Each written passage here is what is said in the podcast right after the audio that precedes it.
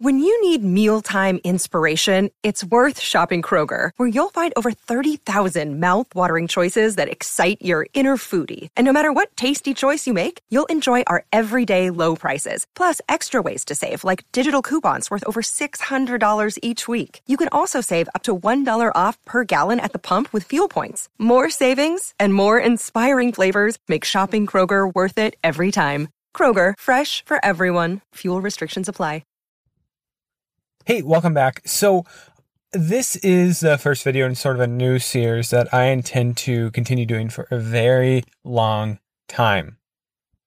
Chronicling, you know, the current ongoing bull market in both silver and gold. So, I know I'm starting a little late because nobody's great at calling bottoms in markets, but here we are in week 47. It's been a long time since the bottom. Week 47 of the silver bull market. And for those of you keeping track at home, week 55 in the gold bull market.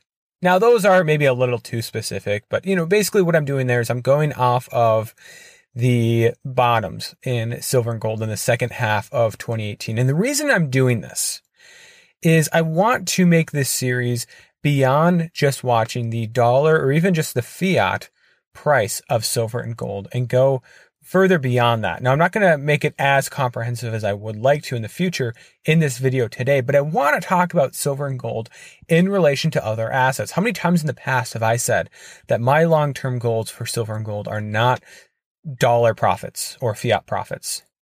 That ultimately, when silver and gold are valued at much higher levels, I want to exchange them for some other asset, whether it's silver for gold, silver and or gold for stocks, or real estate or paying off debt or whatever it might be. That is sort of my long term outlook for silver and gold. And that's what I want to do with it. So why not pay attention to how silver and gold are, are moving relative to those other assets that you're ultimately wanting to trade into? Now, the reason that I want to do this on a weekly basis is, you know, a while back, you know, I'd heard that, that Russell Napier, a very bright economic mind that is, is more similar minded, similar philosophy to I think many of, of my viewers and myself, has sort of predicted or wouldn't be surprised by a 30 year bull market in gold. And, and that really struck me as a really powerful thought. A 30 year bull market in gold and or silver. And the reason being is that I think too often I can be guilty of, and many of us can be guilty of looking to the very recent past as sort of a hint as to what's going to come next. And so the last bull market in silver and gold was, you know, to roughly place uh, dates on it, early 2000s through 2011, 2012 before silver and gold ultimately topped and then tumbled to, to their lows uh, a couple years later. And, and that was a bull market that was marked by about eight, nine years there in the, the most of the 2000s in which silver and gold rose steadily and then a little bit more rapidly towards the end of the 2000s. And then we had the Great Recession, the financial crisis. Silver and gold uh, were hit a fair bit, especially silver. But then they rallied and, and they made a very quick move up, especially silver from, uh, you know, $18, $20 all the way up to around $50 in a relatively short time span, a couple years before ultimately, uh, that uh, what would have appeared to be a, a bubble or an overvaluation in silver at the time, or at least, uh, too quick, uh, too, too large a move too quickly it, it popped. And of course, silver tumbled after that. And, and what I'm looking to for this next bull market is a long, sustained bull market. Yes, I think there's going to be times along the way where silver and gold maybe get too overvalued, right? Those are the times to, to exchange into some other asset.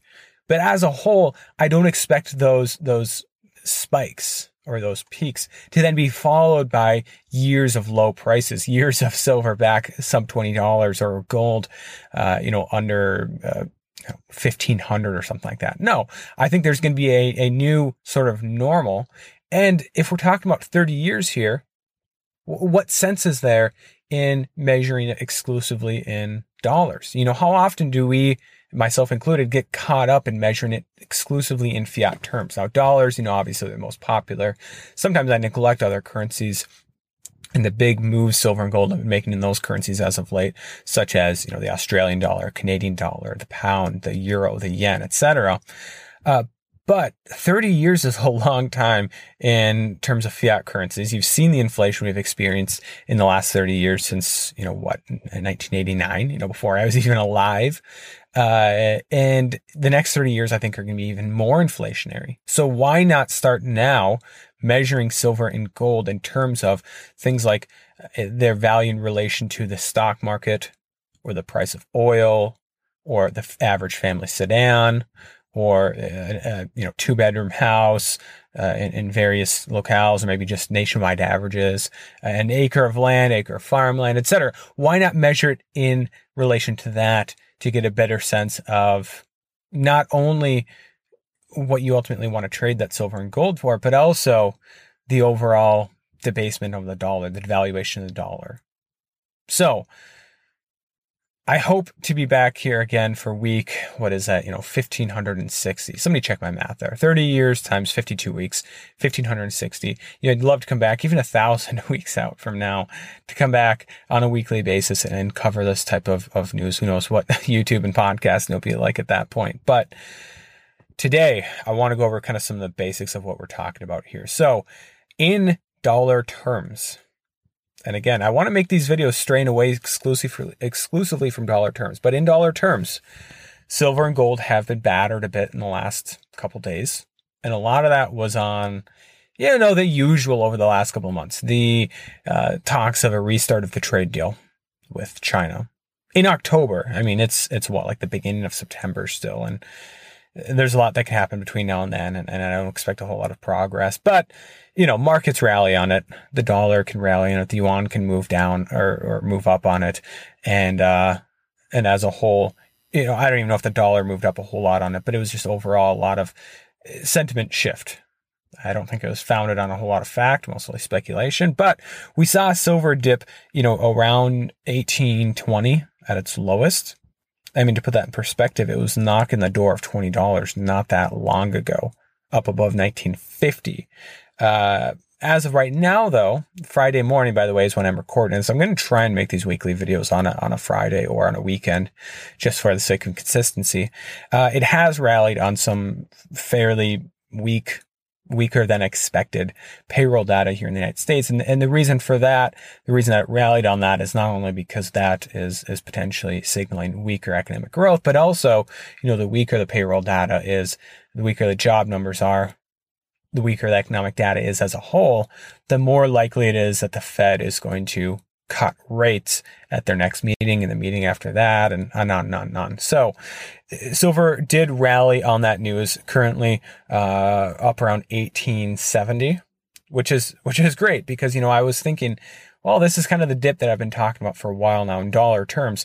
Silver, you know, uh, around 18 or even below that. Certainly a while back, I was talking about a dip back to you know, $16, but that was before silver top 1750 and then 18 and then 19. So, so maybe not dip quite as, as drastic, but gold also rallied on this news about a half a percentage point. Again, this is Friday morning, so plenty more could change by the end of the day, but up to around 1522. So it did sort of bounce off of some support at 1503, which is positive, you know, just north of 1500 and up around 1524. So all things considered pretty great, but shifting away from just fiat terms, if we look at the gold to silver ratio, it's been moving. They actually moved below 81 to 1, I believe, the other day. Actually, it might have been below 80 to 1 at one point. Currently, it's standing around 81, 81 and a half uh, ounces of silver per ounce of gold. But it wasn't that long ago that we were talking about the gold to silver ratio uh, up above 90 to 1, 92, 93. I forget exactly what the high was. You know, Kitco showing about 93 uh, 0.44 as the high. So it's a pretty big move down. Uh, I have to admit, it did not move down as steadily as I expected some months ago. You know, before gold had pushed through its resistance at 1350 and 1400. You know, I talked about that ratio steadily coming down, uh, after it moved up above those two resistance levels. Uh, well, it, it didn't. If, if, anything, it moved up for a while and then silver played catch up and, and I expect that to continue. Um, but, but still, all things considered, if you're looking exclusively at silver versus gold and what's the better buy, I mean, 81 to 1 or 81.5 to 1 is, still kind of a no brainer for me in terms of buying silver over gold. But again, do what you will with your own money and, and none of this should be taken as investment advice. Now, if we're going to compare these to other assets, the S&P to gold ratio, this is a really interesting one. Currently sitting around two to one. This is broadly speaking, but basically what you're doing is you're dividing the, the S&P 500 by the price for an ounce of gold. About two to one as we speak. Now to put that in perspective, you know, there were times for, for many years in which the stock market was moving down and or the price of gold was moving up that we saw that ratio around 0.7 to 1. And so if you're thinking long term about when you're going to exchange one asset for the other, well, stop thinking in just in dollar terms because you have to understand that inflation, large amounts of inflation will probably be playing a role in that in the coming years. Start thinking more in terms of, of other assets and, and what's your price target or your ratio target for gold or silver versus the asset of, of choice. So again, two to one right now. Uh, the, the, the low on that ratio over the last, you know, 10, 15 years was about 0.7 to one. Now, if we're talking about the silver, uh, to, to S&P ratio, currently sitting, uh, just shy of 160 to one, 160 ounces of silver to one ounce of gold or sorry, to, to one, uh, to the S&P 500 that seems kind of high. and, and if, and indeed, you know, if you look at historically speaking, we've seen that below, I believe, 30 to 1 in the last, you know, 10, 15 years. 30, less than 30 ounces of silver to the S&P 500. So again, you know, setting price targets in terms of, in relation to other assets, you know, I would be looking for that 30 to 1. I would be surprised if it moved to 20 to 1, 15 to 1 ounces of silver or even lower than that ounces of silver to the S&P 500, especially if we're uh, not only seeing a move up in silver, but also a move down in the stock market. Now, the other one that I wanted to talk about here was also the price of oil relative to the price of silver. It doesn't work as well with the price of gold because gold is so much more valuable than, than a single barrel of oil that you almost have to reverse that ratio. And I didn't want to confuse you guys on day one or week one of this series. Uh, but silver right now is sitting around three to one, roughly speaking, uh, uh, ounces of of silver per uh, barrel of oil, and that's WT, WTI crude. And historically speaking, that's actually fairly low. Because you know when silver was uh, well when oil was was very high so was the price of silver roughly speaking. You know it's been much higher in the past. I'm talking like 10 plus ounces of silver to, to the one barrel of W2, WTI. But right now it's fairly low. And so, you know, again, we're just kind of comparing one commodity to the other. You know, I'm going to try and do more of this in the future in terms of like silver to copper and whatnot, uh, that type of ratio. But comparing silver to crude, I mean, that's not like a super actionable investment for a lot of you guys unless you guys are buying uh, crude futures or something like that. Uh, but again, I, I want to continue to talk about this because, you know, the idea that that ratio could move much, much lower to, you know, a one to one type of ratio, silver about the same price as a barrel of oil is very much reality or even, you know, lower than that in the future. So, um, anyways, as I said, you know, this is week 47 for silver. 55 for gold. I want to see you guys here for a couple hundred more weeks at least. And it'll be interesting tracking this. And I want, you know, on a, on a weekly basis to, to play around with different types of assets that we can include in this basket, right? Whether it's, you know, I gave some examples, right? A two bedroom house, right? And we could talk about two bedroom house national average. We could talk about a market that's maybe not crazy inflated. Uh, maybe we can pick one that is crazy inflated, right? Let's pick San Francisco. Let's pick Vancouver or whatever and and we can watch sort of in real time or at least on a weekly basis uh, bull market in silver and gold play out while a, a bear market plays out in in the real estate market. We can compare it to you know pick your pick your vehicle uh, toyota camry corolla whatever right? Uh, because that's been around for so long it's probably going to be around for a long time.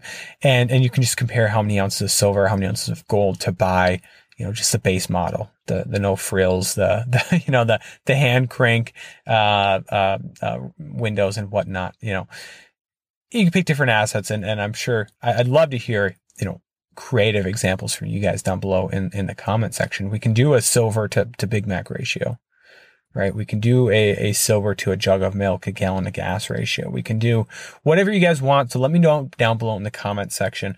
Uh, I, like I said, I'm excited to start this series on a weekly basis. Week 47. As always, thank you guys from the bottom of my heart for watching this video, listening to this podcast, and God bless.